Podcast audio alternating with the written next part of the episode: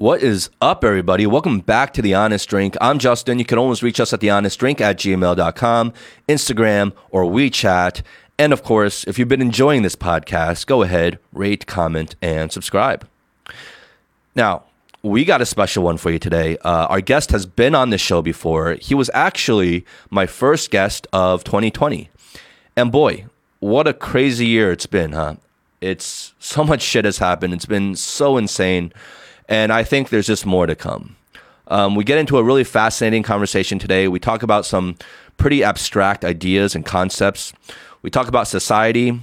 We talk about the dangers of picking winners and losers in today's divisive world. We talk about how we react to things, self awareness, intuition, leadership. And he explains how, at the end of the day, all people, everybody, no matter what position you have, no matter what job you hold, we are all either artists or scientists. Now, you can be an engineer or you can be a literal scientist, but we are all either artists or scientists, even within that field. And it really dictates how we operate, uh, living our lives, doing our jobs, and fulfilling our roles in society. He is such a unique mind. He is absolutely one of my favorite people to talk to. And I just can't say enough good things about him. So, without further ado, please give it up for Gabor Holch.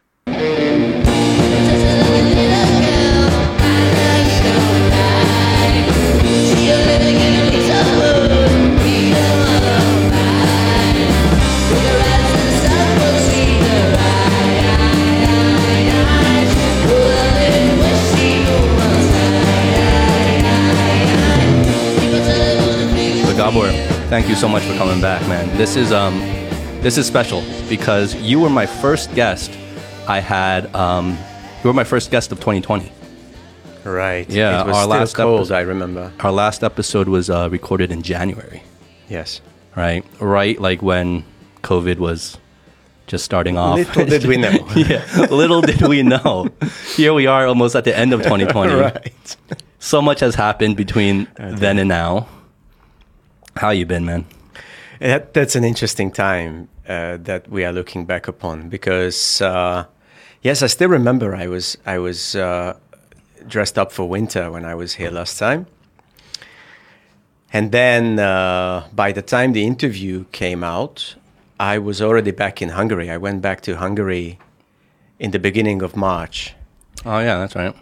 here is i mean i think i think this will be fun for a lot of people who listen to the show here is what we were uh, pondering with my wife so we are getting a little bit uh, edgy because of this covid thing it's it had gone on for long enough we thought Okay. so beginning of march i'm going over to hungary um, and then I'm, I'm kind of talking in the present tense just to, to to illustrate that we were thinking like this. So I'm going back to Hungary. I'm staying put for two weeks just to isolate myself voluntarily because in Europe uh, it was not a thing yet. And then I would visit clients in Spain, in Germany, in Holland. And then my wife would join me for the uh, May the first holiday.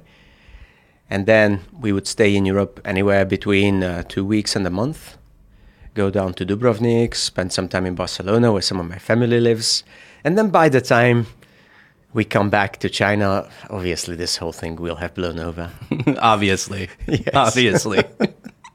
and then looking back now and finding like an email uh, that we that we sent to somebody about travel arrangements and everything it sounds so naive So- i i emailed my friends in germany and in in the uh, in the netherlands and I told them, you know, I hear, hear a lot of things about COVID going there as well and so on. So how is it?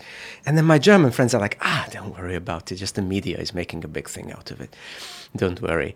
Uh, I was I arrived in Hungary and on the on the sixth of March, and on the seventeenth I was supposed to make a conference appearance in Barcelona, and that conference for a thousand people was still on. They only cancelled it the following week Oh. on the something like when it was already around the tenth of March, if I remember. So they really wanted to go on. They just waited last Well, but minute. it's not just that. The, the whole thing, it, it was not in the zeitgeist that they should have closed. I actually thought of not going because uh, COVID cases were rising in Europe. Mm. And I was thinking, you know, if I am not going, I'm not getting my money back. If they cancel, I do. yeah. So finally, I just had to wait for a couple of days until they canceled it. Was That's that- how sudden is- it was. Is that like playing a game of chicken to see like who who cancels first? No, no, it was genuinely just uh, this internal monologue that I think many of us had at that time. It's like, am I crazy or is everybody crazy or is is this whole thing crazy? Am I overreacting? Am I over worrying? Or you know, obviously, if uh, if an organization that has to take responsibility for hundreds of people is not canceling, then maybe I am just uh, over worrying this whole thing. I, I overreacting. Well, what was your mindset um, when leaving China in the first place? Like, was it because you were afraid of what it would turn out to be in China, or No, not at all. My feeling was that it was going away in China. It was it was getting slightly better, because at that time, for months, we lived under under this kind of siege mentality. You know, there were there were these kind of red banners all over our Xiaoqu, you know, our living compound. And then you could hear the loudspeakers like uh, refuse rumors, do this, do that. It was it was genuinely this kind of siege mentality. In my really they were like Yeah. blaring blaring messages on yeah, the that's loudspeaker? right. That's right. And of course, you know, the shops closed down, then they opened up again, and they closed down again. We didn't really know why. Uh, in Shanghai, there was, I mean, the, the illness itself didn't make itself sh- shown in, in Shanghai itself. I, even just until today, I know one person personally, directly, who was affected by COVID in Shanghai. One. I don't know anyone directly. That's it. Yeah. So we didn't. We were not subjected to the fear of catching the virus. We were more under this, in this kind of siege mentality, as I as I try to express it. In Europe, it was much more tangible, left and right. You just heard about it. She got sick. He got sick. She lost somebody. It was completely different. But in in Shanghai, no. But that was a strange moment of. We had this system in our living compound, of you get a piece of paper with the stamp of the day on it mm-hmm. when you leave the compound. And then when you go back, you have to give it back so that they can see that you didn't stay overnight anywhere else. And I was rolling my suitcase out, and the security guard asks me, So, when are you coming back? And I said, I have no idea. I said, What do you mean? Well, like, I'm going back to Europe. I don't know when I'm coming back. And then he said, okay, now, uh, Bugonyi Piazza. Then you don't get a ticket, you know. So I, I, said, all right, it doesn't matter because by the time I come back, we will not need a ticket anyway. And that was the case, except f- three to four w- weeks turned into seven months. Yeah. yeah. In a way, it just feels like with all the confusion that was happening at that time, but like after everything that's happened between then and now, it just feels like life was a little more simpler then in a way. I don't know. I, I took it very badly, to be honest. Oh, really? Yes, yes. This whole thing in China, I took it very badly. I uh, in so um, I went. I, never left Hungary uh, for these seven months. My family was here in Shanghai. I was in the, in our house in Budapest, and uh, finally I never left. I never did go to Germany, Barcelona, and so on. I just stayed where I was, apart from uh, a very short time in Vienna. I was in Budapest, but the fact that there is more space there, there is more green, and uh, European people they react differently. And then I was just kind of confirmed in my belief that at heart I'm European, because that kind of mentality, it it relaxed me much more than what happened in China. Why is that? Is it just because you felt you were just with your own people, your own culture? Like, is it sort, of, sort of tribalism a little bit? No, I didn't. I didn't feel like that at all because because my wife was here in Shanghai. So actually, I have lived in Shanghai for 18 years now, and I haven't stayed in Hungary for more than two weeks for 20 something years. So was it just you had So it was a the foreign space, country the confinement in a was, way. was different? No, it's just it's just uh, you know the the way the way uh, Eastern Europeans panic and the way Asians panic is completely different. Oh, enlighten me. Eastern Europeans panic in a way so that they try to, how do you say that? They, they try to kind of outwardly pretend like nothing is going wrong.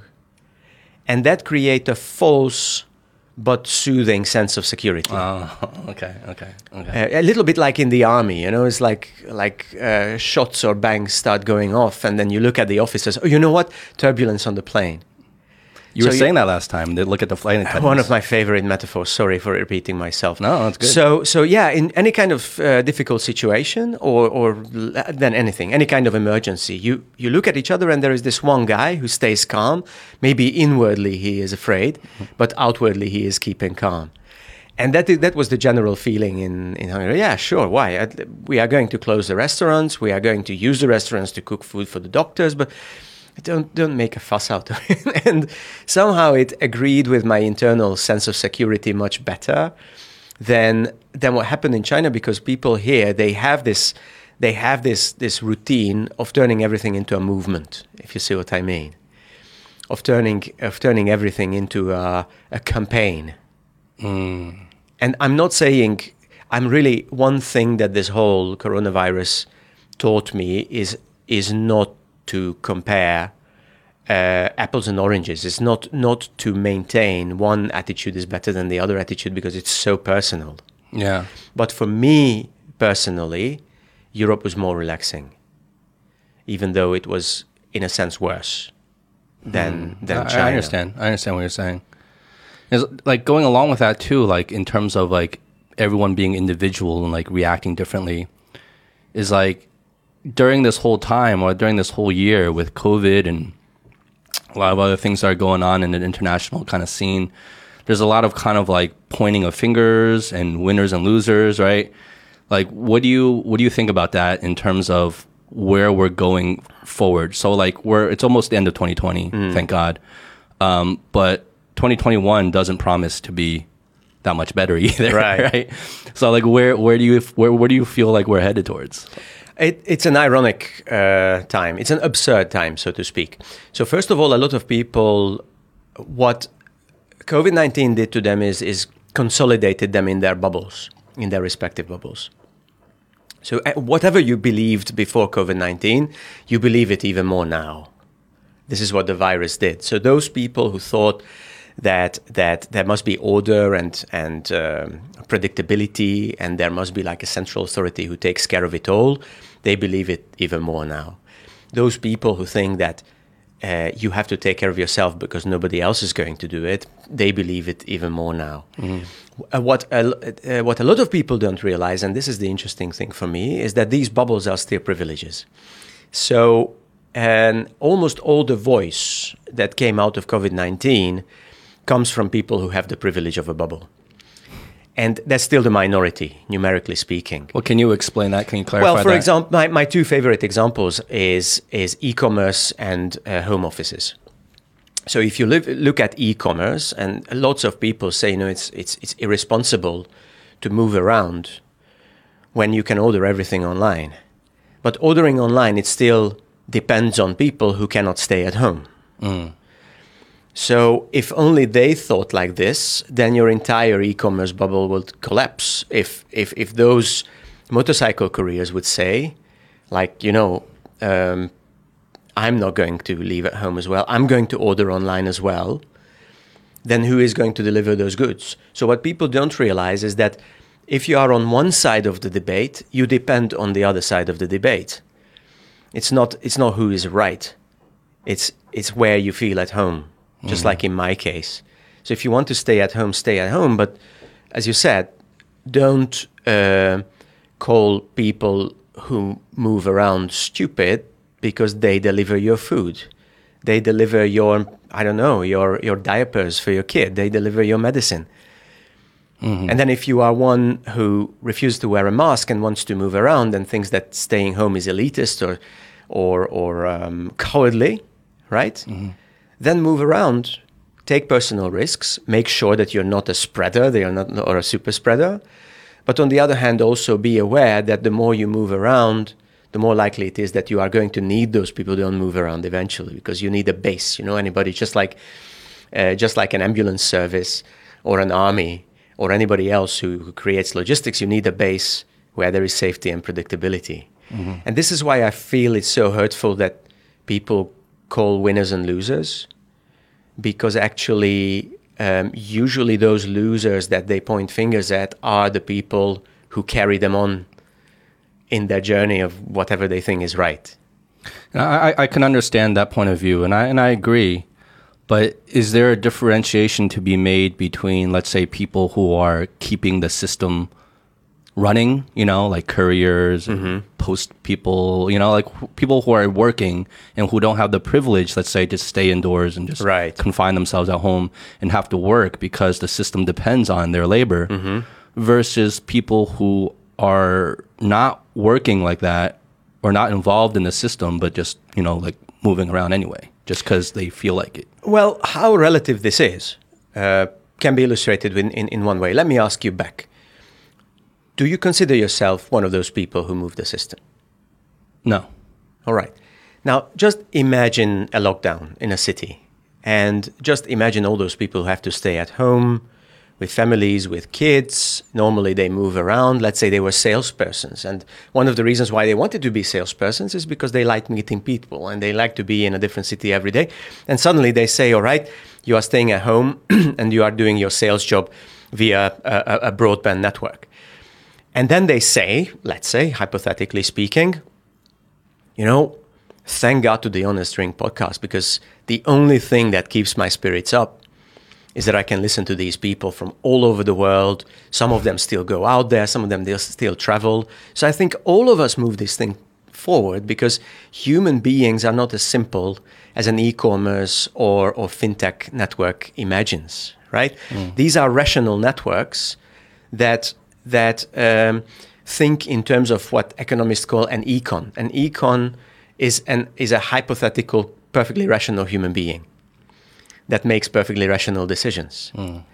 But the problem is we are not econs. We are That doesn't people- exist. It doesn't exist at all. It's, it's just an algorithm that explains how algorithms work, but it doesn't explain the users of the algorithms. And the interesting thing is that you know maybe one of those motorcycle couriers or maybe one of those medical doctors that you think are the ones who move the system, they go home and the only reason why they can carry on is because they, they put on an entertainer's CD or they listen to your podcast. So you move them. And then somebody moves you. Hmm. And then somebody moves them. And this is how this whole thing fits together. And I, this is what people don't understand when they point at a country or a factory or, a, or an individual that refuses to close down or closes down entirely as unfair, stupid, irresponsible, and generally going in the wrong direction. Mm-hmm. They- somebody has to go in the wrong direction, otherwise, nobody's going anywhere. I don't know if I'm very abstract here. You are being abstract, but I love it though. I love it. Well, it's it's the idea that we're all like one large organism, We are. right? Yeah, that's and right. We we always think of ourselves as from very individual, very self-centered points of view. Most of us, right? Yes. and we don't understand that everything that happens, everything that we do, everything that we feel, and that goes on is all interconnected with each other. We live in a pond, and it's, there are ripples going across all of us that every one of us is creating Yes. Yes. and, feeling. You you know that that I deal with intercultural leadership, which is on one hand very social and on the other hand very personal. So we we are all in a in a way locked up in our own mindset. Mm-hmm. So if you are an outgoing extrovert with a lot of curiosity and a lot of flexibility, you cannot not see the world that way. This is the way you see it. It's obvious. It's common sense. And then if you are a cautious introvert whose life is all about building predictability and reducing risk, that's the only way you can look at things. And, um, and that's a value system that is, is not just typical for an individual, but also that's the way companies work, that's the way families work, that's the way entire countries work. And one of the most interesting things for me to see was how countries see each other as I was moving back and forth. So during this whole pandemic, let's say since the beginning of 2020, I have been in China, Hungary, Holland, Austria, China again.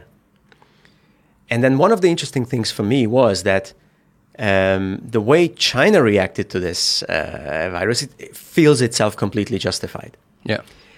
And and when I say I'm in China is an abstraction, but lots of Chinese people that I talk to, and certainly the political leadership of China, is quite uh, annoyed that the rest of the world is uh, unwilling to accept China as the basically the ultimate winner of this uh, of this reality show that has been uh, the the pandemic. Like, why why can't they see that we have won? Uh, basically, Yeah, China doesn't get any recognition, right? Quote yeah, unquote that's recognition right. for it. Yeah, recognition for it, but also just an admission that they are doing everything right. But if you turn it around and then you go back to Europe, and I have been in Europe for seven uh, months right now, and and I um, talked to a lot. China keeps coming up when I enter a room because everybody knows where I'm coming from. So one of the things that you, you, you don't realize when you're here in China is that a lot of people outside of China they basically see this whole thing as China talking for like at least half a decade about shared destiny and connecting and Belt and Road, and then China closing the door and then telling the rest of the world, well, this is your problem now, basically. So a little bit um, as if as if um, um, that all that idea about leadership were not there anymore. Now, Well, do you think do you think that sentiment is accurate? I don't think any sentiment is accurate. Sentiments are not accurate. Like, Feeling- feelings very, are subjective. By the very nature and definition of sentiment, it means it's not accurate. Yes, definitely. Yeah. So we, you know, human beings, we always have a head-to-head and a heart-to-heart communication, and we, we, we shouldn't confuse the two. Okay. So here is the sentiments are not about who's right. Sentiments are about. So, um, for example, just a couple of minutes ago, you asked me how the temperature in this room is. You know, that doesn't matter. It doesn't depend on how much the, the thermometer shows you. It it depends on how you feel. If somebody, if it's if it's 19 degrees and somebody feels hot, you don't explain to that person that it's not. You do something about it because that person subjectively, but very tangibly, feels hot. Yeah. So this is this is how sentiments work, and this is one thing that neither side understands right now. That that coronavirus is a crisis, and it pushes us into extreme. Whatever you believe before, you are going to believe it even more now. But that is going to take us farther away from each other. This is not. We are never going to agree about these things. Mm-hmm. U.S. and China are ex- extremely good examples. You cannot just keep pointing at the numbers. That's never going to bring people closer together. Yeah. And to me, that's absolutely fascinating because that's what I'm dealing with in my work as well.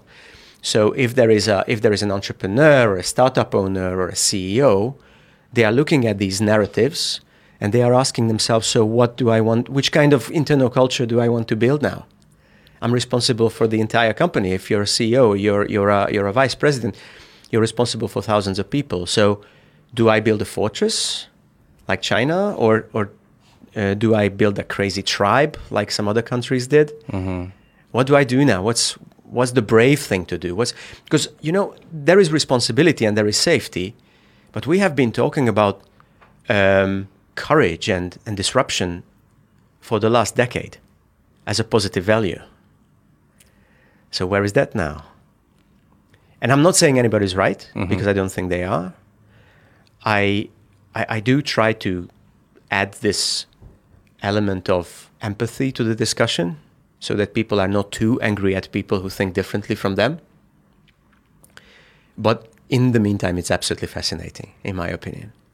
Well, is it is what you see is that the world is just getting more and more divided, and it's this idea of like is- isolationism, like everyone's being more isolated, barricading th- themselves off. You know, like oh, this is you know this is us, that's you. We'll handle our stuff, you handle your stuff. There's no more like community in it all. Um, Like I- when when the shit hits Yes. the fan, so to speak, right? When a crisis really hits. Well, a, a couple of things. I, I generally don't believe in the in the world like consistently going anywhere. I think the, the world is going helter skelter and back and forth in, in everything. Okay. Uh, I also think that this situation is temporary, no matter how long it lasts. So if you study history, I mean, there have been pandemics that lasted a year. There have been pandemics that lasted 15. Uh, still, we can we can consider it temporary. And of course, pressure, stress always makes people more selfish. Always makes people isolate. That's that's what it does. So we are we will see how long it lasts and we will see how permanent or temporary the measures that we are taking must be. And that makes me think of something else, which is which could be a little bit disturbing. But uh, I am, you know, I, I used to be a diplomat. Now I'm a consultant, but I have a long-lasting love for history.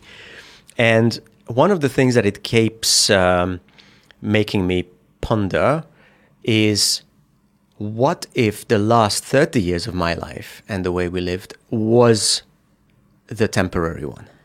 Oh.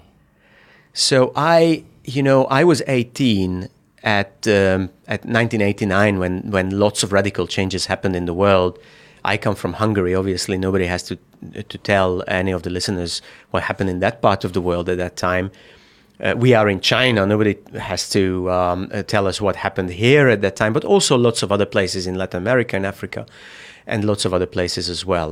So I was like an 18-year-old idiot jumping in the streets of Budapest at that time, and and something is ended and something began, and we celebrated. And then um, then came massive consumerism, a lot of freedom, a lot of understanding, a lot of flexibility, diversity, adventure, right? Yeah. Well, And- peace. Right? Yes, so exactly. As a diplomat, I, I got insight into data which showed that um, um, we were living in an unprecedented, uh, how do you say, in an unparalleled peaceful era. The level of conflict in the world, the level of poverty in the world, the level of illness in the world, it hit um, rock bottom in in many different ways. People like Yuval Harari, they they keep talking about this and they say, well, they they kind of extrapolated that this will keep going on for a long time, and artificial intelligence and so on will will, will take care of us. But what if that was a period?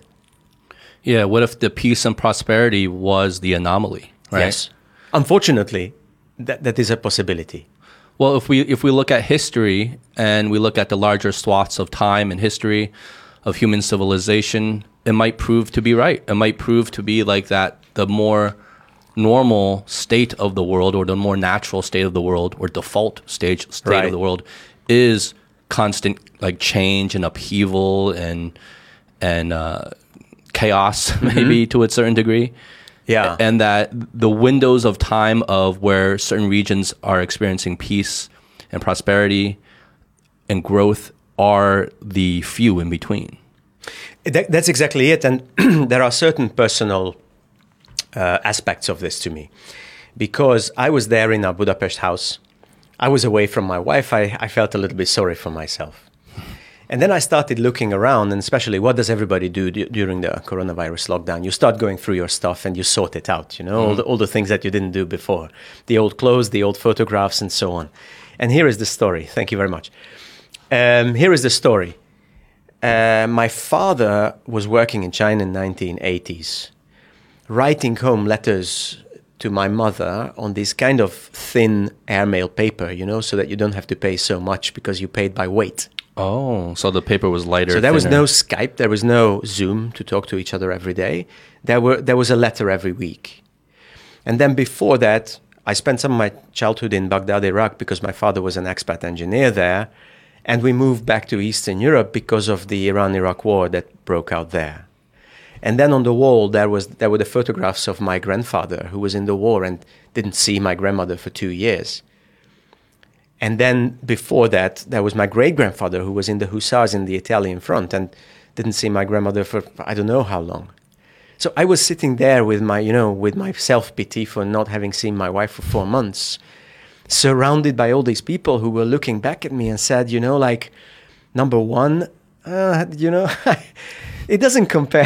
Yeah, yeah. Like get over yourself. Yeah, like, exactly. Like your tolerance for like what is a crisis has has like lowered compared to their days, right? Yes. Yeah. And the other thing is, you know, when uh, when certain apps come in or when the stock market collapses, then we keep talking about what a crazy world we live in and how unpredictable everything is. And Mm, yeah. come on, you know, sit down and, and talk to your grandparents or great grandparents if you if you want to know unpredictability. Well, that also proves your point in terms of um, the natural state of the world, because like at least in your family, at least going back to like your grandfather and grandparents, and probably even before then, they were always touched by war in some way. They were either evading Yes. it, moving away from one, or fighting in one. Yes. Right? Yes. Yes. Or some kind of upheaval. Yeah, of come upheaval, and maybe in even in your younger days, you know, you experienced that. So like right now, you know, like you said, like maybe like the last thirty years, twenty years, whatever, however long it was, is like this anomaly. Is Mm-hmm. Right. this like what is this peace? What is this like? Yes. There's no war. There's no nothing. Yes. At least in the places you know you're living. and that is and that is like a short window maybe, and maybe we're heading back into We'll one. see. We will see. It's also up to us. I mean, on one hand, I'm very proud of ourselves as humankind that we are weathering this conflict so well, because because it's very peaceful and very constructive, in my opinion. So you you feel like Um, we are handling this well? yeah, sure, sure. I mean, I mean, you watch you watch TV and you see people like going out in the street to protest and clashing with police, and then everybody's thinking about where where is this going, and then they find some kind of resolution and they go home. Then I always feel happy. On the other hand, I would like to come back a little bit to that bubble idea that I mentioned to you. So the kind of upheaval, the kind of separation, the kind of the kind of insecurity of of, an, of entire existence a lot of people exist in that today in the same city where you live. So if you look at again, I I don't know. Right now, I uh, I am here. My my daughter is at home preparing for her exams. So I asked her, "What do you want to eat?" She said she wants sushi.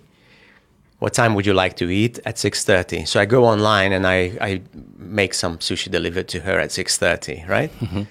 But those people who deliver the sushi, they live in a completely different world Oh yeah. typically in China, it's somebody somebody without a Shanghai hukou. You know, it's somebody who is like not registered in the city. So there is a bigger than fifty percent chance that the person who delivers that sushi is separated from his family. Oh yeah. Typically, him.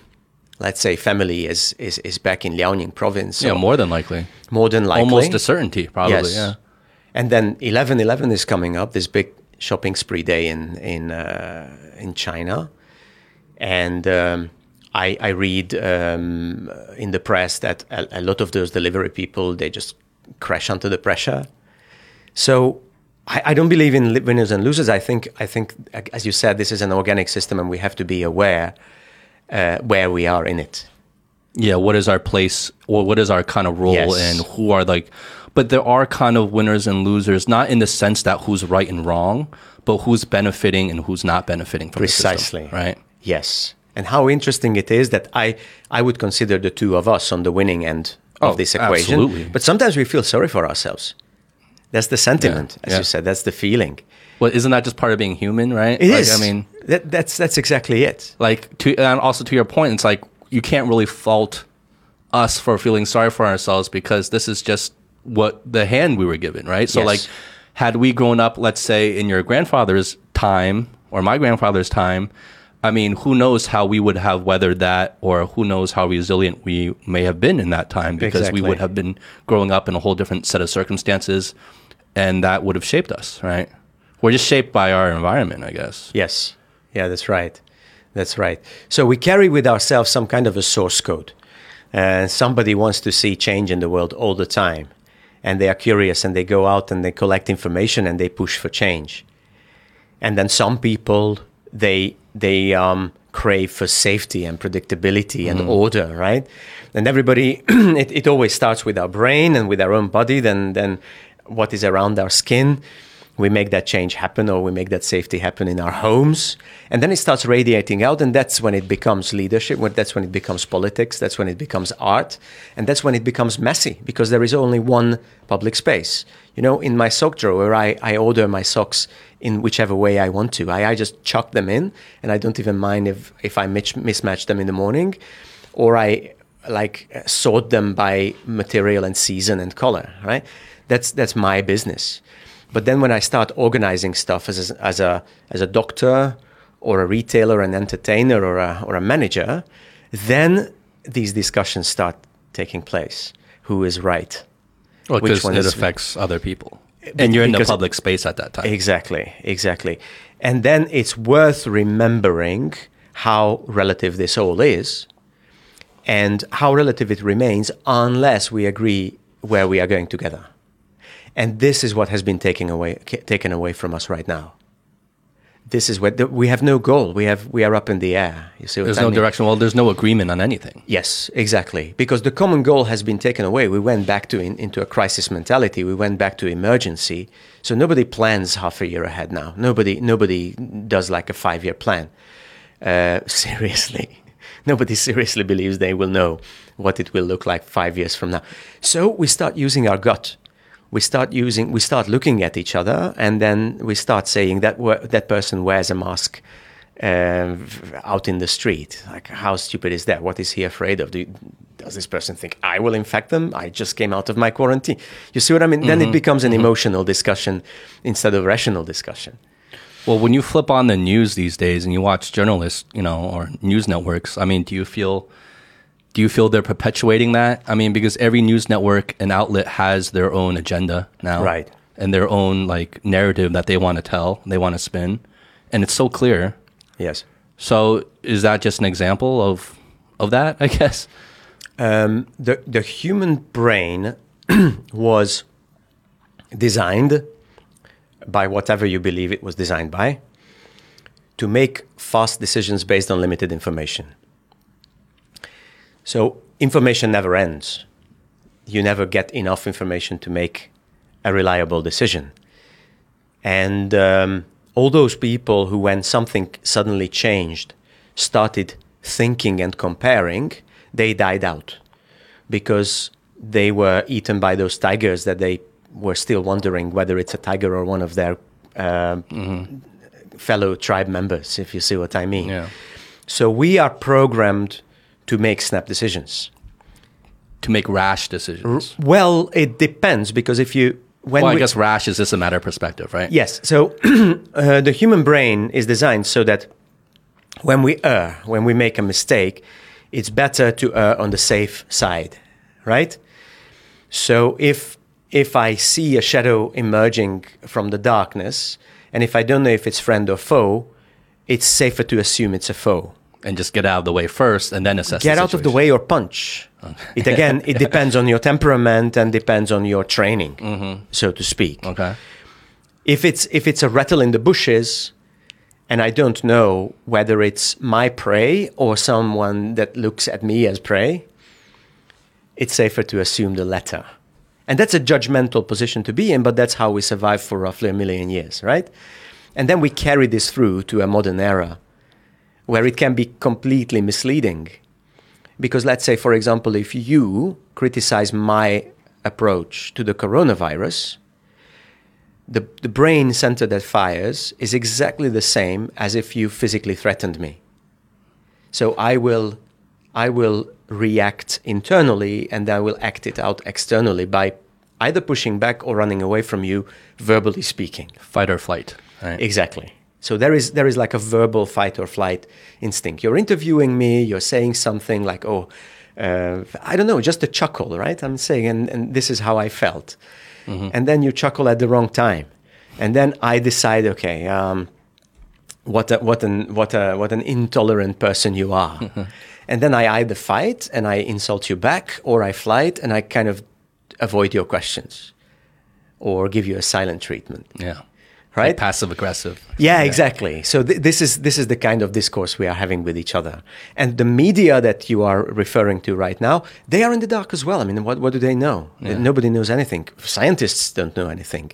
The numbers go up and down for different reasons that we we can that, that we can talk about if we want to, and then it's their job to write a newspaper about it. But what do you do? You are under enormous pressure. You are a human being yourself. You have your own concerns especially i mean when we say the media i think more than half of the time we talk about the american media. Um, and then you know the situation is not good there. Maybe the same journalists are having family members who are affected. They are under stress. They they fill in the empty space with their emotional messages. The, the interesting thing about it is that we tend to forget that it's created by other human beings so once it's media, we assume it's rational mm, Yeah. or it's objective. yeah. In in these days, why would it be? If you see what I mean. Well, everything is like that, right? Everything that we put up on a pedestal, we and and it, and it becomes the very idea of it becomes like a symbol. Yes. Right. We we forget that hey, this thing was created and run by a human being, just like you and me. Yes, yes, and we do this all the time. We do this in workplaces. Once you once you sit up straight and talk in a slightly deeper tone of voice and slower, then your your opinion sounds more official. Or once you put it in a memo, you sound more official. but you're you're an emotional human being just the same. You know, psychologists and and um, people who are specialists in organizational issues, they do these very funny experiments, like how does before lunch and after lunch influence judges' decisions?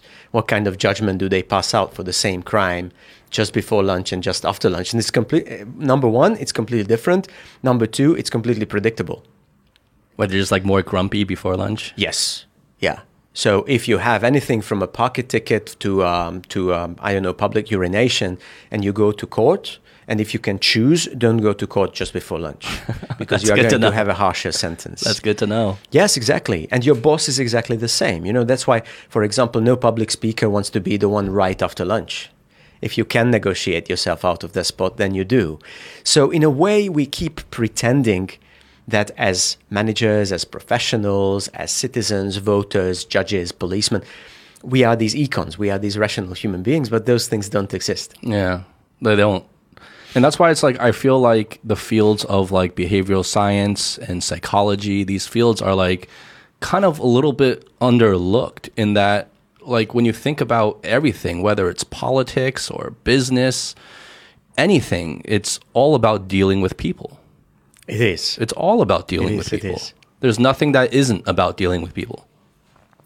Uh, well, and pe- in the way people think, right? Their psyche. In my job, uh, if you take away people, you have nothing left. Well, almost in I any deal job, with leadership. Right? Yes.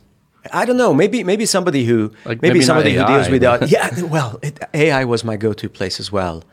Uh, I, I, find this slightly scary, but uh, once I was I was at a conference about AI, and then I listened to one speaker after another, and one of them told us about how AI can make weather reports without human involvement. Another one told us how AI can write poems and write a novel without human involvement. Yet another one told us how AI can read books and summarize them for students. And another one told us how AI can learn certain disciplines like literary theory or meteorology. And then I thought about this why don't we put this into a circle? You know, uh, an AI can write a book that another AI reads, and we don't need people at all. We're obsolete we, at that point, right? yeah, that's right. But I would also feel that then the point is gone because all that stuff was invented to serve us, yeah. human beings. Yeah. You know, uh, again, I don't know what we are talking about right now. Tell me if we are veering from a topic uh, too much. But I think I think the very important thing is in we don't know how, how long this COVID nineteen is going to last, and I think it is it is a task that we have every minute of our lives because we are going to come under enormous pressure in the next couple of months and years, and it's very important when you face that pressure and that and that pressure has like a, a human uh, avatar, which is another human beings, always to use this kind of empathy. That that person is not just somebody who stands in your way. Is not just somebody who expresses an opinion that is contrary to yours, but it's a human being with, with a backstory. It's a human being with, with their own fears and hopes and emotions and pressures and all of those things. And I think that would make it significantly easier to weather this entire storm that is that is likely to continue for a while. Well, when you talk about the uh, the immense pressures we're going to face in the coming months and years, um, do you feel it's a different pressure than what people are already feeling now?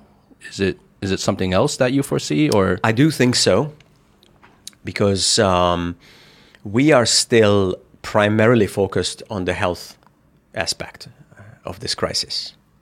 So this is a little bit like 10 times the 2008 crisis with the added aspect of the virus, mm-hmm. Which, which gives it a name. But all that other stuff is going to be there as well. So people will lose their jobs or are losing their jobs, let me put it this way. People are losing their savings. People are ostracized. I mean, uh, again, those people who listen to us, they know that people are have a tendency to be uh, more afraid of certain kind of people than other kind of people. We how many of these stories we heard, right? If when it comes to virus, there were certain places and certain times this year that people were more afraid of Asians than anybody else. When it comes to rioting, there were certain times and places where people were more afraid of Africans than anybody else, and so on and so forth. So. These these things will all follow, and they are um, okay. They somebody invents a vaccine, which people claim to have done every now and then, and then life goes on with the virus somehow. But um, somebody, uh, let's say, invents a vaccine that is universally available, and there we go. The, the health aspect is, is solved. You are not afraid to go out uh, after all, right? But just remember the repercussions of the 2008 and afterwards financial crisis. Talking about the housing crisis. Well, it, it started with the subprime. Uh, you know, it started it started in the finance industry, but then it, it kind of radiated everywhere. Mm-hmm. And how long it lasted and how deep it went, and this is going to be much deeper. This is going to be much uh, much wider in scale. Um, because I mean, the 2008 crisis, if you didn't have investments, it was not for you. But this is going to be much uh, This affects everybody. bigger in scope. Yeah. Yeah. exactly. So once, let's say, day after tomorrow, somebody says, "Here is the vaccine. It costs five dollars. You can buy it. You can you can self-administer it. You don't have to worry about uh, COVID nineteen anymore. All that other stuff is still going to be there and is going to stay with us for years, right?" Not just the negative stuff, not just people losing their jobs, not just people having lost their family members, not just who was responsible for all this, because that is one thing that is going to come back big time after we are over the healthcare emergency. Oh yeah, yeah. But a lot also- of pointing of fingers again. Yeah, also other things like working from home. Was it a temporary emergency measure or is it is it here to last? And Well, what do you think? What do you think about that? oh, I, I you know, um, as a as a as a leadership consultant, my job is to prepare people for situations that are at least partially confirmed to be there, to be tangible. And as an individual, I'm I'm fairly go with the flow. I'm fairly, zen. Yeah, well, you you definitely are very zen. I mean, the way you, you you your philosophy on your outlook on things is definitely very zen. right Yeah. so if you if you ask me as a as a leadership consultant let's say if i were the, the consultant of a uh, of a government agency or, or a fortune 500 company i would say i would cut people into three like uh, almost equal chunks of a pie chart there are those people for whom this is an opportunity and they have been working for it and waiting for it for a very long time. There is one third who just cannot wait to get out of it and there is one third that is quite undecided at the moment and how happy they will feel in the new in this new reality depends on the kind of solutions that we that we give them including the the, the physical environment including the digital logistics but also including the, the psychological support. a- a- as an individual i love working from home but i know it's not for everybody so I tried to coach one of my best friends through starting up a, a startup and trying to run it from home.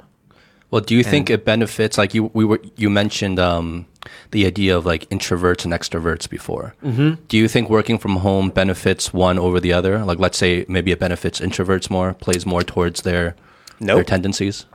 Um, because um, the the scientific background of, of different work styles is that if you use them well and consistently, they always benefit you, any of them.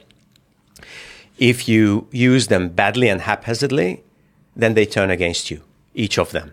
So if you look at, let's say, extroverts and introverts working from home, I'm an extrovert, but I love working from home. Why? Because my home uh, office is a base. I can I can make these kind of tours out of it, either mental or actual. So when I worked um from the home office in Hungary, then I did my run in the hills. You know, it was very safe because my house, uh, I mean, our house in Hungary is up in the hills. Here in Shanghai, I can I can just go online and tour one call to the United States, one call to Japan. It makes me feel like I'm, I'm touring around. And then when I finish my calls, I go and make a cup of coffee. I, I, I read a couple of pages in my book. So I absolutely love the flexibility of it. Mm-hmm. But on the other hand, extroverts like me, eventually they get very antsy because of the lack of real human contact. So in this case, for example, my family helps me an awful lot.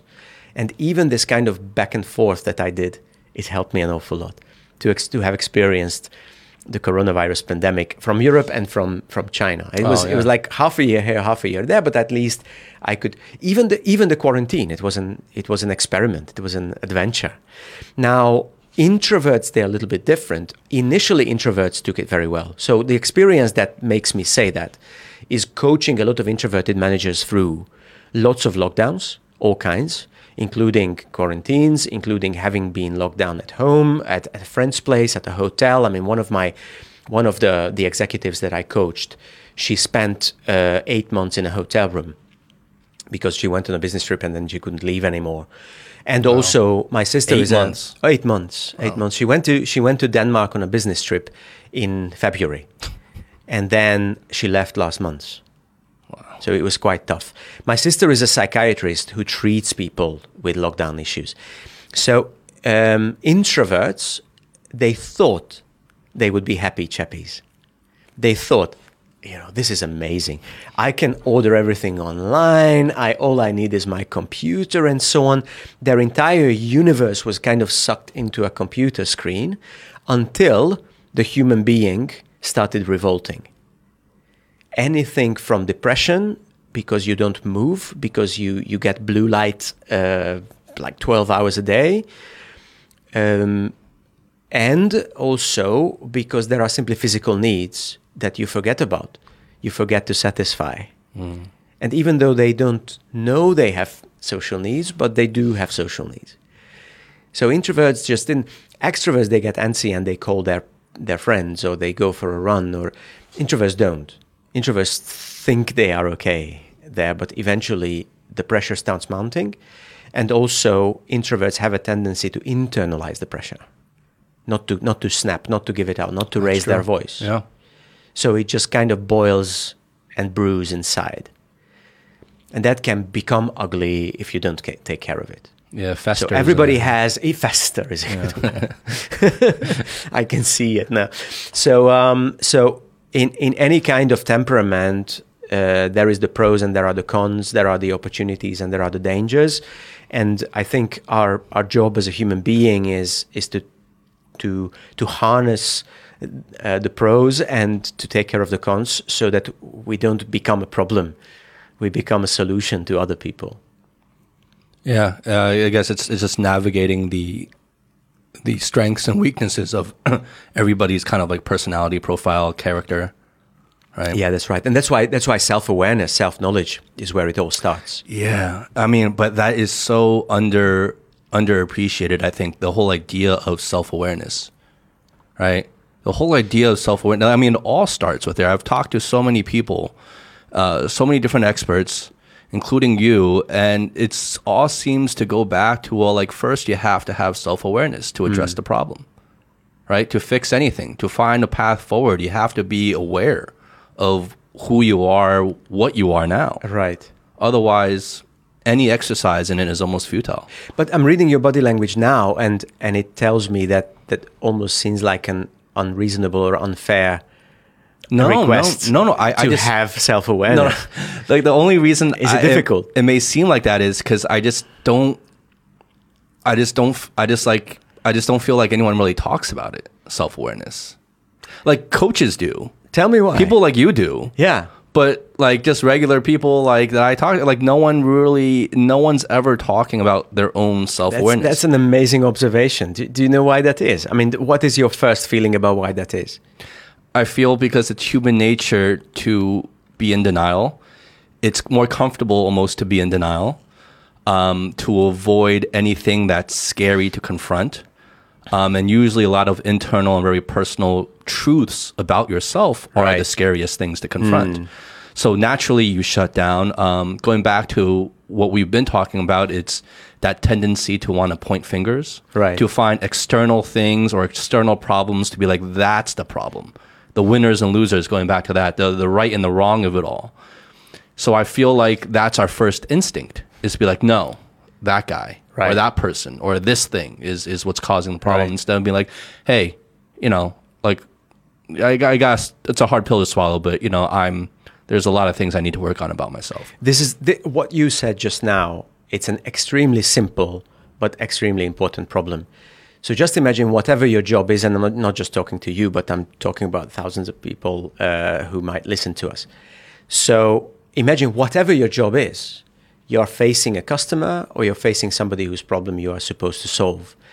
You can be a manager and you are in a meeting, or you can be an engineer and you are listening to somebody who is complaining about the problem with a machine, or you can be a medical doctor or a priest and you're listening to somebody sharing your problems with.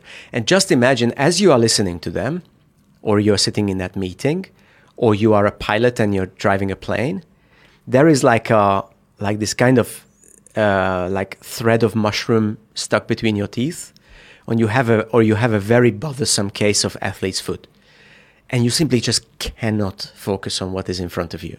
You cannot because this kind of thing is Yeah. it keeps going. Do you know that It's just kind of really feeling? bothering you, yeah. Now, a lot of people think that self awareness is that kind of thing, that you have to get out of the way so that you can focus on the real thing. You know, when people are afraid, when people are jealous, when people are, they have a desire that they cannot, that cannot materialize under the circumstances. Uh, that is self awareness. When you tell yourself, you know, I am impatient right now. I wish I could tell this person to polish up his grammar because he's he's he's he keeps uh, you know saying things that I don't like or using language that I don't like. I um, I wish he uh, he had more empathy. Let's say we are in a meeting and the boss keeps putting down people in that room, and somebody says, "I wish he stopped doing that because those people will lose motivation." And very often, because this is emotional, and because this is n- not strictly speaking part of the professional agenda, a lot of people think it is like that mushroom in the teeth and or between the teeth or, or that athlete's foot. Get it out of the way, get rational, get professional, focus on the real thing. But self-awareness is not like that. Self-awareness is actually something you should you should cherish. You, you know you should you should go a little bit deeper into because um, the athlete foot you can cure, the mushroom you can get out from between your teeth, but uh, but the self awareness is the language of understanding another human being. It turns into empathy, and then I realize when I am um, like uh, negotiating about the three hundred thousand dollar deal, it's not just me who is nervous. Everybody in that room is nervous.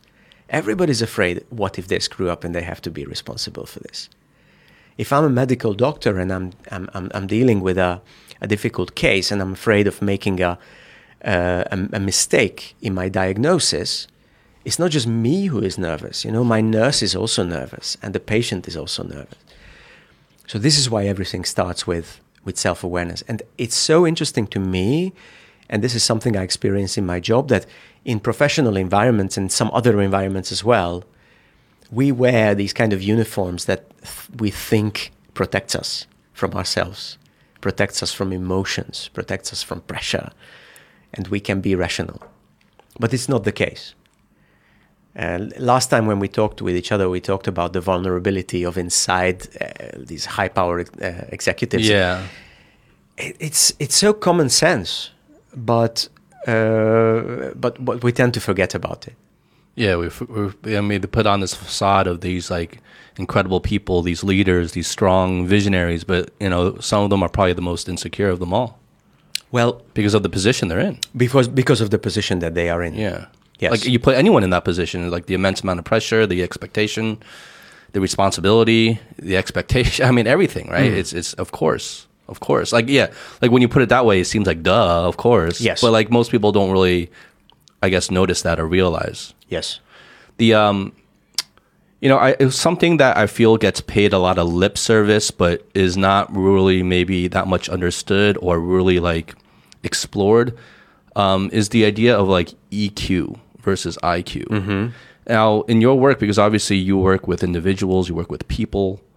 Um, like, is that something that comes up a lot? Is that something in your research that you have to kind of try to understand? Is the is like what is EQ and the importance on like establishing someone's EQ and can it be improved just like maybe like IQ?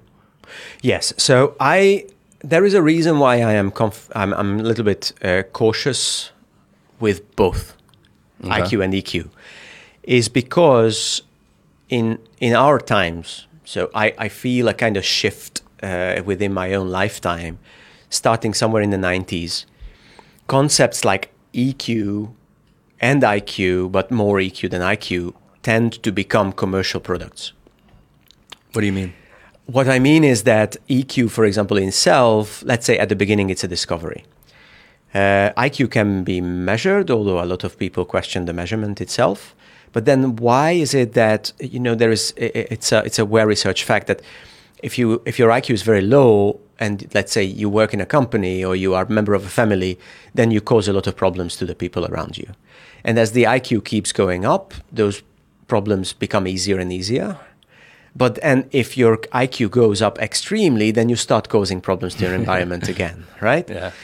So um, uh, there is there is like an ideal range of IQ. Well, I think say. it's the idea of like being in harmony with people around you, right? So if your if your IQ is too low, you're not like on the same wavelength as them. But if your IQ is too high, you're also not on the same wavelength as yes. them. Yes. So now comes EQ, and it says there is an emotional quotient that can actually fix all of these things. So if your if your IQ is very low, but your uh, EQ is your emotional quotient is still is high, then you can be a great person, you can be a great helper, and so on. If your IQ is very high, and therefore you are you have a tendency to create a lot of conflict around yourself because somebody who's always right assumes that everybody else is always wrong then EQ can help you sell your ideas, sell your solutions, make it more palatable. So that whenever you feel, whenever you prove to be very smart, everybody else around you doesn't feel too stupid, yeah. right? Uh, this is the first step. But then, if you look at it, then EQ becomes a product.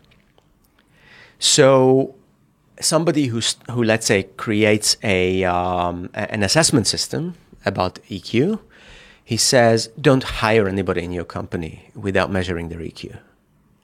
Right? And, and then it, it, uh, it separates, so the value of the, of the product separates from the value of the concept. I, I myself face this as a dilemma because if you believe in EQ in certain situations, then you promote it to the people who really need it. If you push it as a product, then you promote it to everybody. And and this is what's happening, um, and especially now that we carry a computer in our pockets all the time. That first something becomes a solution, and then it becomes a product, and then that product is marketed to you whether or not it's useful to you in in that kind of situation. So that's why Becomes I'm very commercialized. Yes, that's why I'm very very careful with with concepts like EQ, because there are uh, let's say the the the, the the problems that EQ solves as a concept. Let's say if you if you read books on EQ. Uh, another way to solve those problems is to sit down and talk to a very wise person to talk, sit down and talk to your mentor, or talk to your grandmother, or talk to talk to your spiritual leader, whatever it is. It's not necessarily EQ. It's just the realization that that head-to-head conversation doesn't solve all the problems. But that part is really true. That part is really true. Now, um, it is especially true, again, because digital solutions tend to go to the head and not to the heart. Digital solutions they are based on data. They are supposed to be rational. They are they are supposed to uh, be based on on rational analysis. But the way they sell those solutions to us is emotional. Yeah. The marketing of it. And that's very important.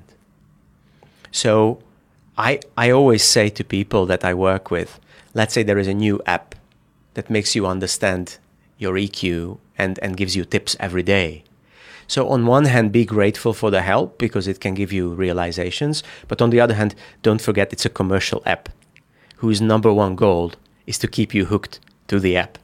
Everybody in the world, it doesn't matter if you're a primary school teacher or you are working in construction or you're a CEO of a company or you're a jazz musician, all of us are either scientists or, or um, uh, artists. So you can, you can approach any profession, any way, parenting, for example. You know, I, I uh, there are people who are like scientific parents, and there are other people who are artistic parents. There are people who have to create tables. That one of a, a friend of mine, um, when he had a baby, then he heard from other parents before the baby was born that the baby would not let you sleep. Okay. And this person is a banker. He's actually he was the head of the, the, the like the China Bankers Association for a long time. And we went out for lunch one time, and he says, you know, uh, the baby was at that time like half a year old, and he said about a year before the baby was born, they were planning to have a baby.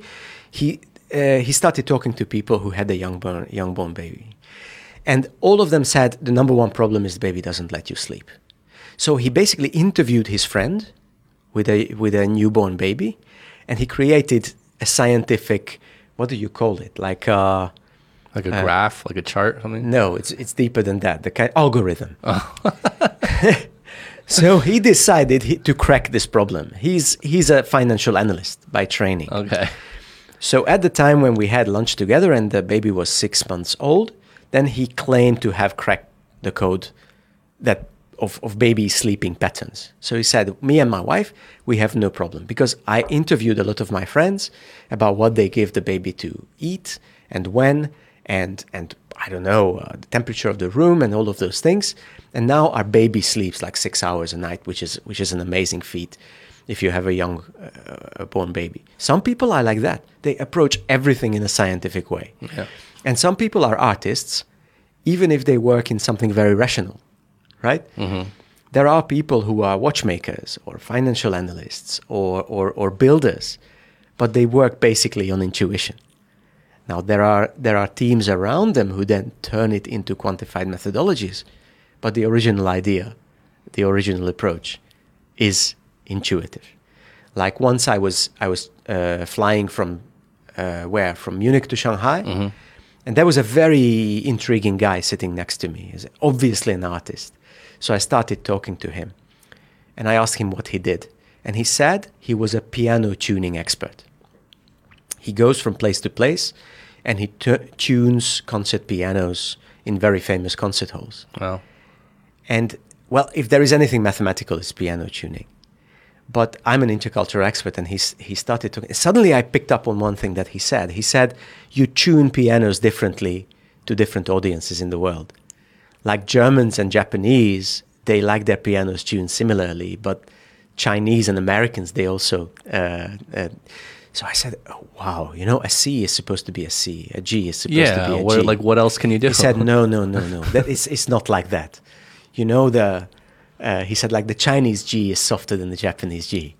softer. yeah, like it's softer. uh, I said, come on, it's, it's a piece of metal. It's supposed to resonate within a set.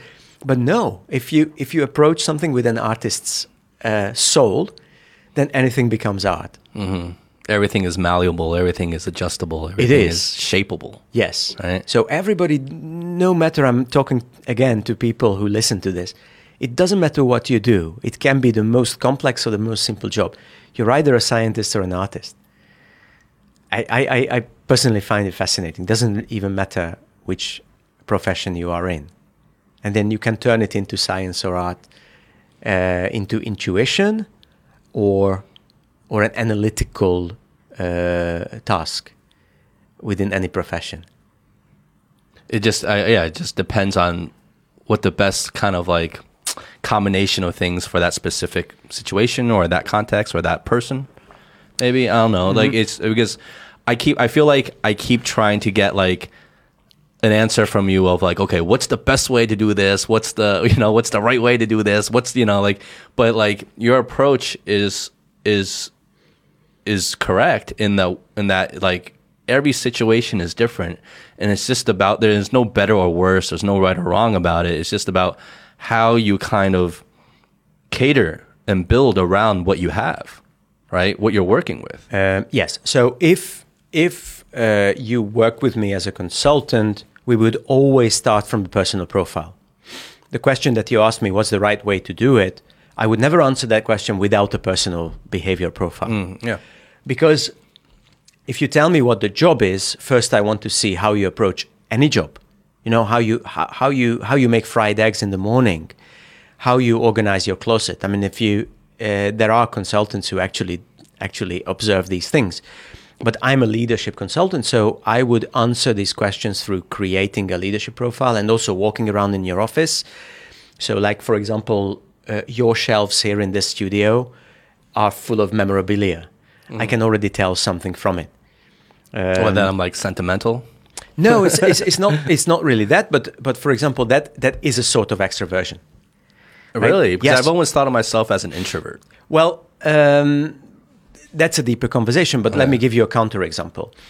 I am coaching one executive who has been who has occupied the same office for about two years.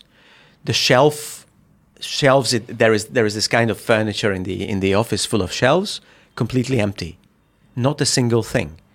And I started coaching this executive online, and then we start. Then we moved to a uh, a face-to-face coaching, and then I told him, "Listen, uh, he, one of his complaints was that the people that he does business with they don't have empathy towards his position. That they don't understand his difficulties the pressure he goes through. And one of the things i said to him look behind you you have an entire you know it was a very nicely furnished office. Obviously the, the company spent a lot of money on it. You can imagine like two dozen empty spaces of, of this kind of mm-hmm. shelf spaces completely empty. And i told you that sends a message. People don't know anything about you. It's a blank space. The, the, the problem is that blank spaces are filled with content. That's the, how the human mind works so if you if you keep your shelves empty then people assumes that empty space is the message that you're sending to other people that you don't want them to know who you are. So while we were working on a different kind of communication with his team how he works with his team how he arranges the meetings how he discusses uh, daily tasks we also worked on this when somebody steps into your office what do you say first? What uh, you, don't have to you don't have to reprogram a human being but if a human being complains that other people don't understand him then you can call the attention well. You know you have to give them a chance. Yeah, you Have have, you- to help them understand. yeah exactly. right? have you got a family? Have you ever done sports? Have you won a medal in your life? Have you ever done a costume party with whatever it is show people who you are But does that go back to the idea of self awareness? yes Right? It goes It back to that. Like he wasn't self aware enough to be like, look, I'm not even helping people understand me. If I want people to understand me, I gotta Yes. Give them a little something, right? And then again, some of the blame goes back to the corporate culture that we are working because this was an engineering company, and I told him, you know, I don't see anything in the in the shelves. When you talk, you only talk about work. You don't do small talk.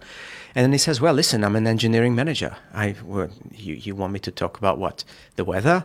You want to want me to talk about football? It's a waste of time. Mm. So in a way, a lot of times we are programmed to do this. We are trained to to try to be rational. But the problem is that there is there is this underlying discussion. And however smart you are, however high your IQ is, I cannot trust you if I don't know you. Yeah. Yeah.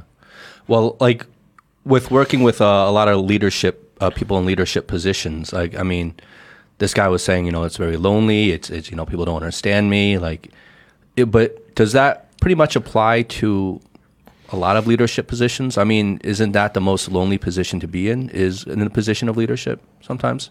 You're the most isolated sometimes, right? It's like it's the most isolating and lonely position to be in.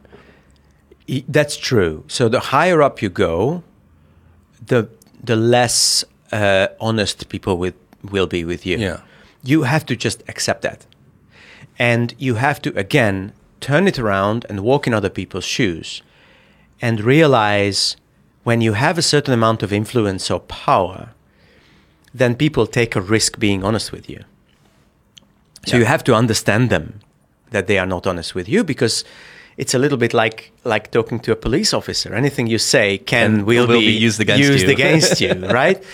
Now, what when I work with executives, then one thing that I make them realize, and this is again the kind of awareness that we are talking about, is you own the conversation, even if you don't want to, because you are the ambassador, or you are the CEO, or you are the general manager of the factory.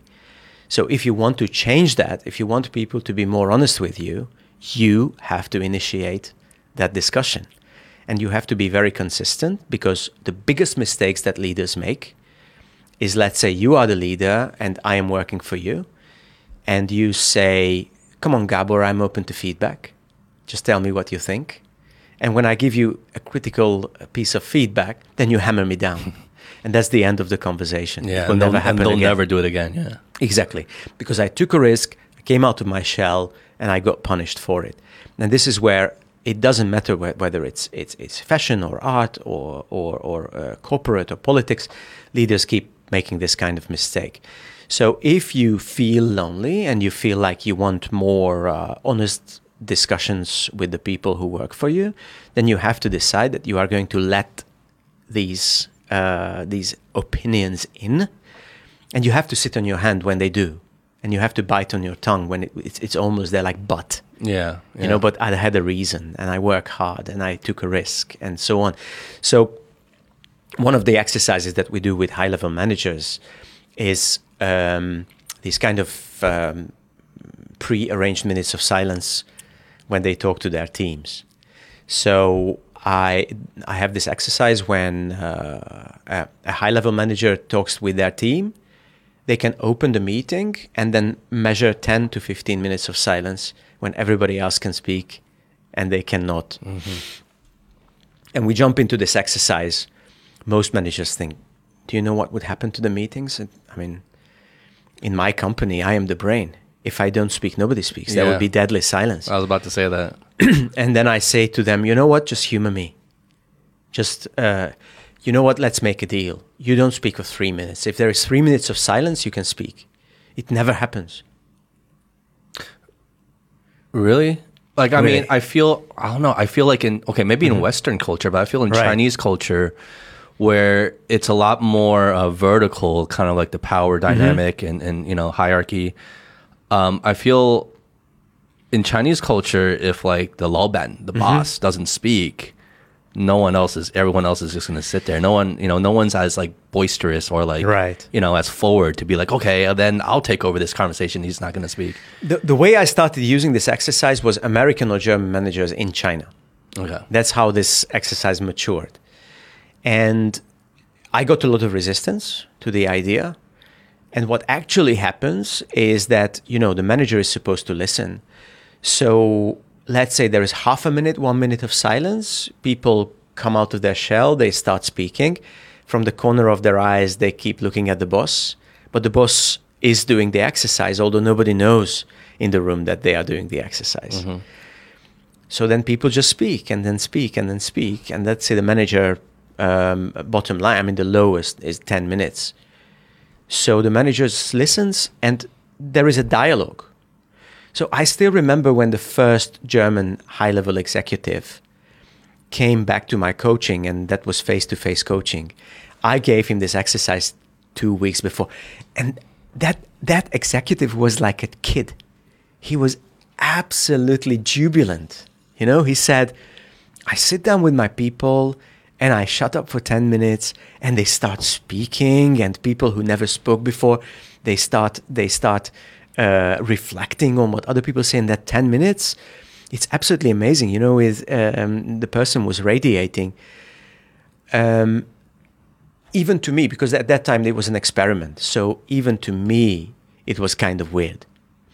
And uh, the manager that I first tried it with, he was an extreme extrovert. So it was very, very hard to make him shut up. And then he kept, in, in his case, it was 15 minutes. He kept these 15 minutes. He was listening and then he started contributing to the conversation.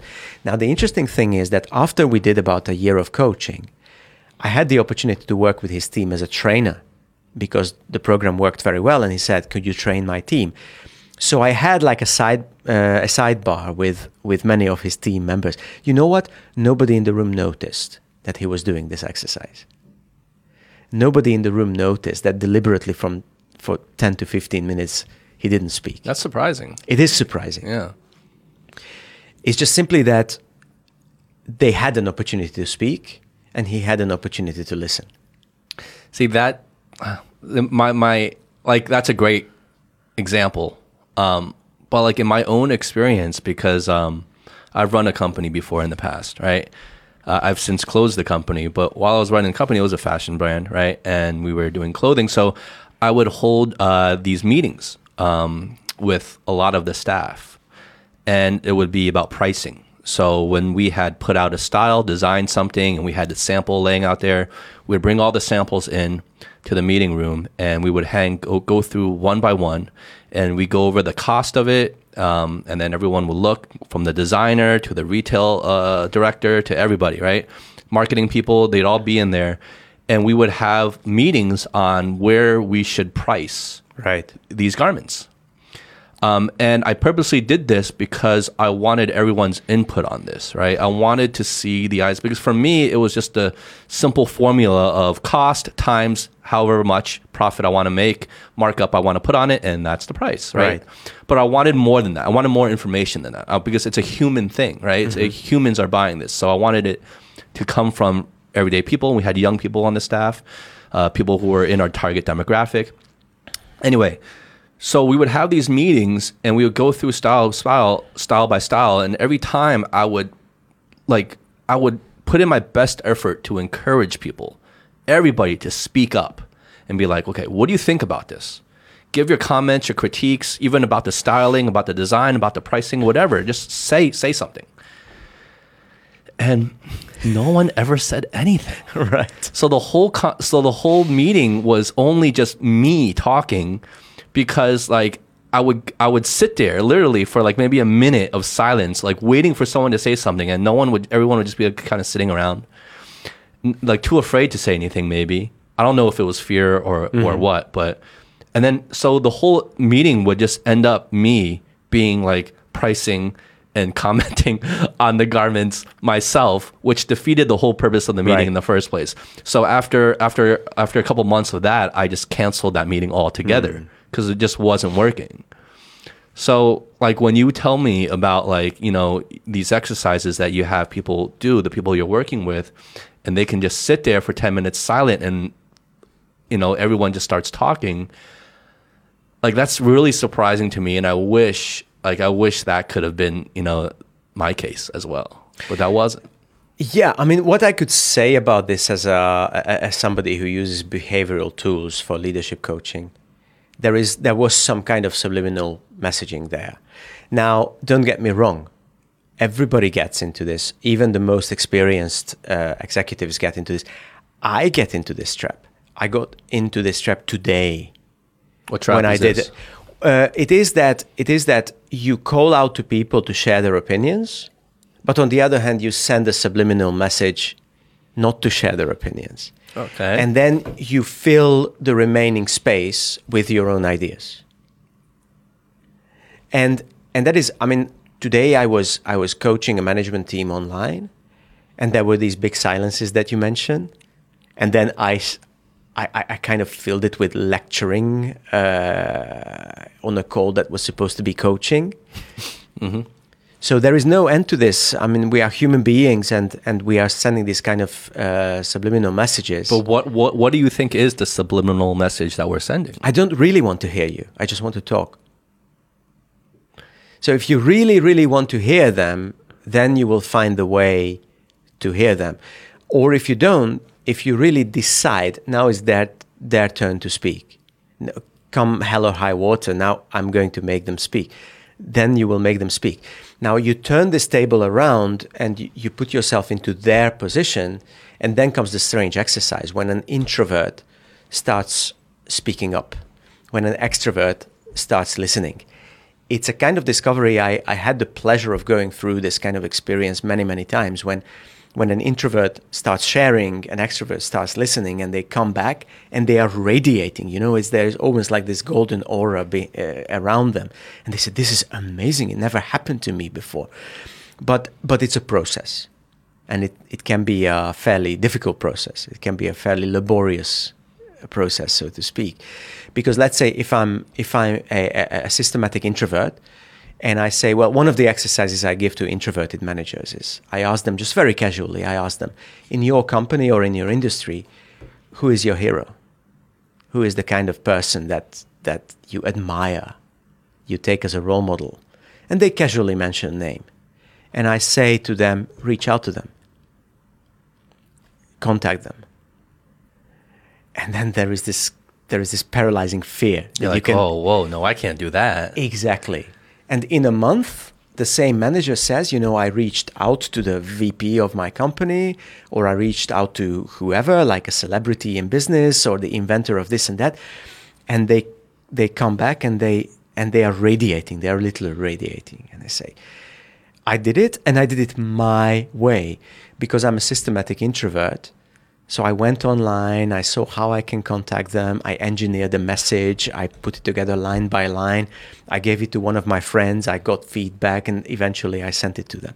Do you see what I mean? So it's not just turning an introvert into an extrovert, it's actually uh, making an introvert reach out in an introverted way. Well, do you think they're radiating because they realize that, like, it's these things that they would have thought were like impossible or completely out Yes. of reach or completely unreasonable are actually quite simple to do if you just actually try. Yes, everybody has a next level to go to, but very often we self censor and we decide we don't deserve that next level. And then this is this kind of breakthrough that you that you can go through that next level and the interesting thing is that you go through that experience a couple of times and then you don't believe in not deserving that next level anymore. Well, it's the trap of identity, right? Like, Yes. it, like you, you, you spend so much time with a certain self identity that it becomes you, and you feel like, well, this is just who I am. There's no way I can be like this next level or whatever this other person that I envision because this is who I am already. Like Yes. this is already set in stone. Yes. But identity is fluid, right? Well, forgetting two things. Number one, you got where you are somehow. So go back five years, go back 10 years. Talk to your 10 year ago yourself. And most of the time, unless there was some kind of trauma in your life, your 10 years ago yourself would be fairly proud of where you are right now, right? So your 10 years ago yourself wouldn't believe in the possibility of, of, of being where you are right now. Mm-hmm. So this is, this is number one. And then number two is that the next level is is something that you can achieve your own way. A lot of people see it as a kind of sideways move, right? For example, I am a successful corporate manager and now I have to make keynote speeches. And then they then they imagine I have to become a completely different person.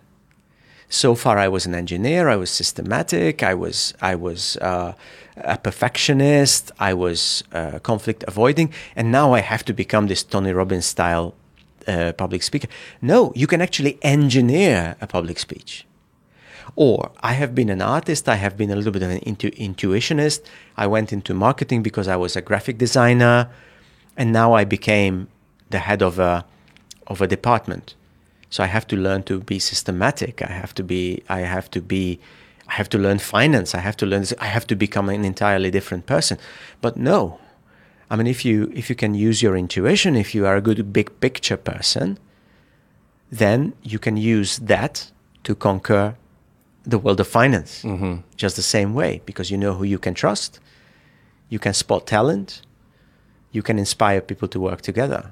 you can use the tools you have in different ways, right? Your own way. the uh, you know uh, uh, an idea a belief that's really helped me in the past really like year and a half really um, is this idea of letting go of identity. Um, you know i used to be so caught up in this idea of this identity and my identity i envisioned it as like this ball and chain right? And this long chain behind me that i'm dragging around. And every link of that chain was all the events of my past.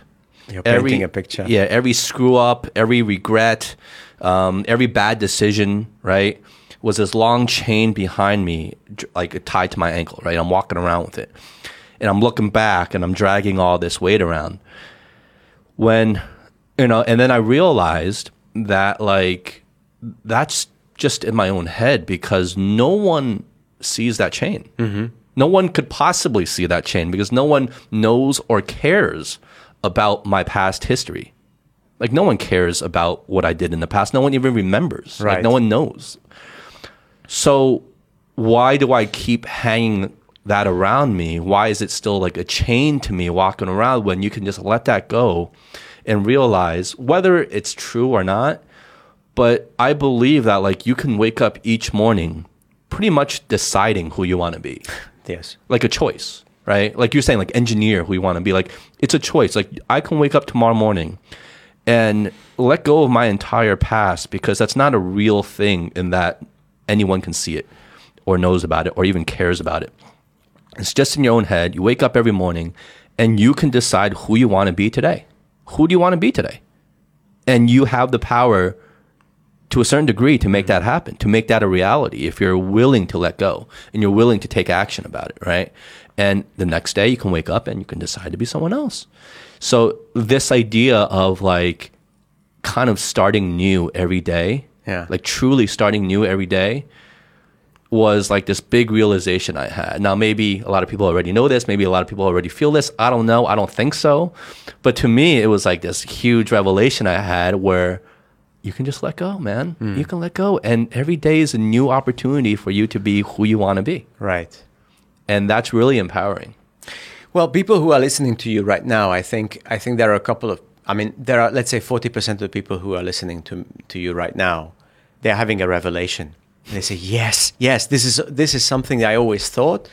But then you said it in in much clearer words.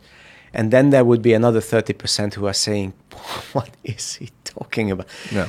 Um, there are two things that we have to realize about this. Number one, all of those little, uh, what do you say, like Links in the chain? links on the chain, they are decisions that you made. So they are conscious decisions. You chose to act that way. Mm-hmm. But then the other side of the equation that you have to realize is that tomorrow you can choose in a different way. Mm-hmm. So everybody tends to err, everybody tends to be biased on one or the other side of this, right? So some people tend to tend to be biased in the sense that I made these decisions so far, I have to be consistent, so I have to go on making the same kind of decisions. What kind of like your past Yes. defines you? other people have to be biased on the other end. It's like I have to recreate myself every single day, which is again, if you have no history, that's not healthy either. If you keep recreating yourself every single day, that's not healthy either. So what we actually do is we to- take those little links of chain and we recycle them into a kind of future that we want to build for ourselves. Both of them are true, but um, and this is it the, the the trap of identity, as you said. Uh, on one hand, we have to realize that we have a choice, but on the other hand, we have to realize that the choices that we made so far, they are based on who we are. They are based on certain, well, they they, they, they call them uh, preferences, based on you know some people are more flexible, some people are more consistent, some people are braver, some people are more safe, and so on. So we have to respect this part as well. We have to understand that that's also a reality. we have to accept who we are to a certain extent. Mm-hmm. And for in, in my own life, for example, that was that was a somewhat painful but very revealing process, because I was trained first as a as a social scientist, and then I was trained as a diplomat, and then I was trained as a uh, management consultant, and all of these are fairly consistent data based. Um, how do you say uh, very um, low risk professions where you have to watch what you say, you have to be very methodological. And then around almost 40 years of age, I had to realize within the community of consultants and, and, and uh, diplomats, I'm a bit of an artist. So this this kind of zen that we talked about, I had to accept the fact that I will never be a, a McKinsey kind of guy, or I will never be an ambassadorial kind of guy, because because um, in Hungarian we say, uh, "What's in my heart is on my lips." Like I, one of the reasons why I left the diplomatic profession behind is because I simply cannot, um, how do you say, be too diplomatic Because what to be diplomatic, to be diplomatic, you have to self-censor. You have to self-censor. You have to have a, a protocol of what you say and what you don't say, and that was just not for me.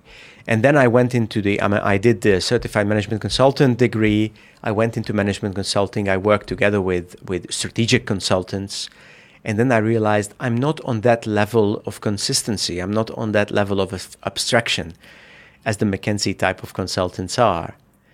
So now I am in this intercultural leadership field, which is a little bit the art of the science, so to speak. Well, that's to me. That's far more interesting. I love it. Yeah. yeah. It's, it's the kind of thing is like when you when you write a book about intercultural leadership, it's it's just on the verge of writing a novel.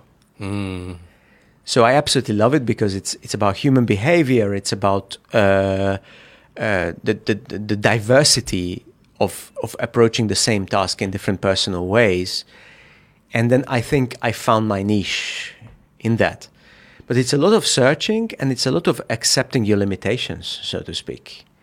So is there a lot of like from a personal level, right? Talking about you, Gabor, like was there like a lot of personal growth that you've experienced through your work? Yes, Right. Definitely, definitely. And the personal growth, interestingly, is is partially what you can do and partially what you cannot do. So understanding what you where your limits are. Yes, and and accepting with a smile what what those things are that you cannot. For example, in my profession, in management consulting, there is an awful lot of money in being in the middle of projects. So, for example, you're you are the person who gets the client, gets the job, and and then you subcontract to other consultants all over the world. Like uh, in in my profession, for example, it's a very lucrative field of of getting a global contract and then subcontracting to people who can do it in the Arabic language and Japanese language and Chinese language and so on. But it's just simply not for me. I you you put me in the middle. It's it's like uh, logistical chaos. And eventually, I just had to accept that I'm not that person. That I'm a good networker. I can get the client. I can I can be in the middle. Then I screw up because I'm not detail orientated enough. You have to accept that. You're not like a coordinator. No, not at all. Not at all. And you have to compare yourself to other people to find out that you're not a comp. I'm an ideator. I'm I'm an inspirer, but I'm definitely not a coordinator. So then you have two choices: you just withdraw from that field altogether, or you find a great coordinator and surround yourself with those kind of people so they can get the job done. Hmm. Well, cheers, Gabor. Cheers. Man, I love talking to you. I, I really do. Have we have we just talked for two hours? We have just talked for two hours. Does it mean you will have a two-hour episode? Uh, it doesn't necessarily mean. Um, you know, sometimes I trim the fat in the beginning or the Perfect. end. Um, usually only in the beginning, but it, it, it really depends. I've had two-hour episodes before that I've published. It really just depends on. I have to. I have to listen back to it and see how it goes.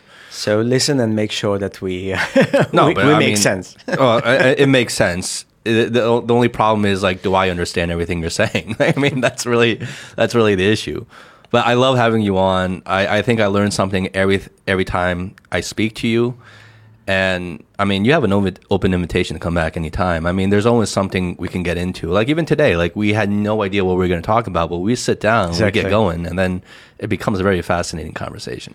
Likewise, likewise. I uh, it, it was just it was just a kind of fleeting mention, like uh, let's do this again, haha. Yeah, and here we are. But I think it was Because I saw you got fascinating out of quarantine. I'm like, hey, welcome back, man. It's been Exactly. a while. And we're like, hey, wait, it's almost been a year since our since our first episode, and we're like, oh, we should do one again. I mean, your your fir- our, my first episode with you um, was very well received, very well received. It was the favorite Glad to hear episode of a lot of people. Yeah, but thanks again, Gabor. Thank you. Do you have Cheers. a you, you did a TED talk recently, right? That's right, a virtual TED talk. A Those virtual. things happen these days.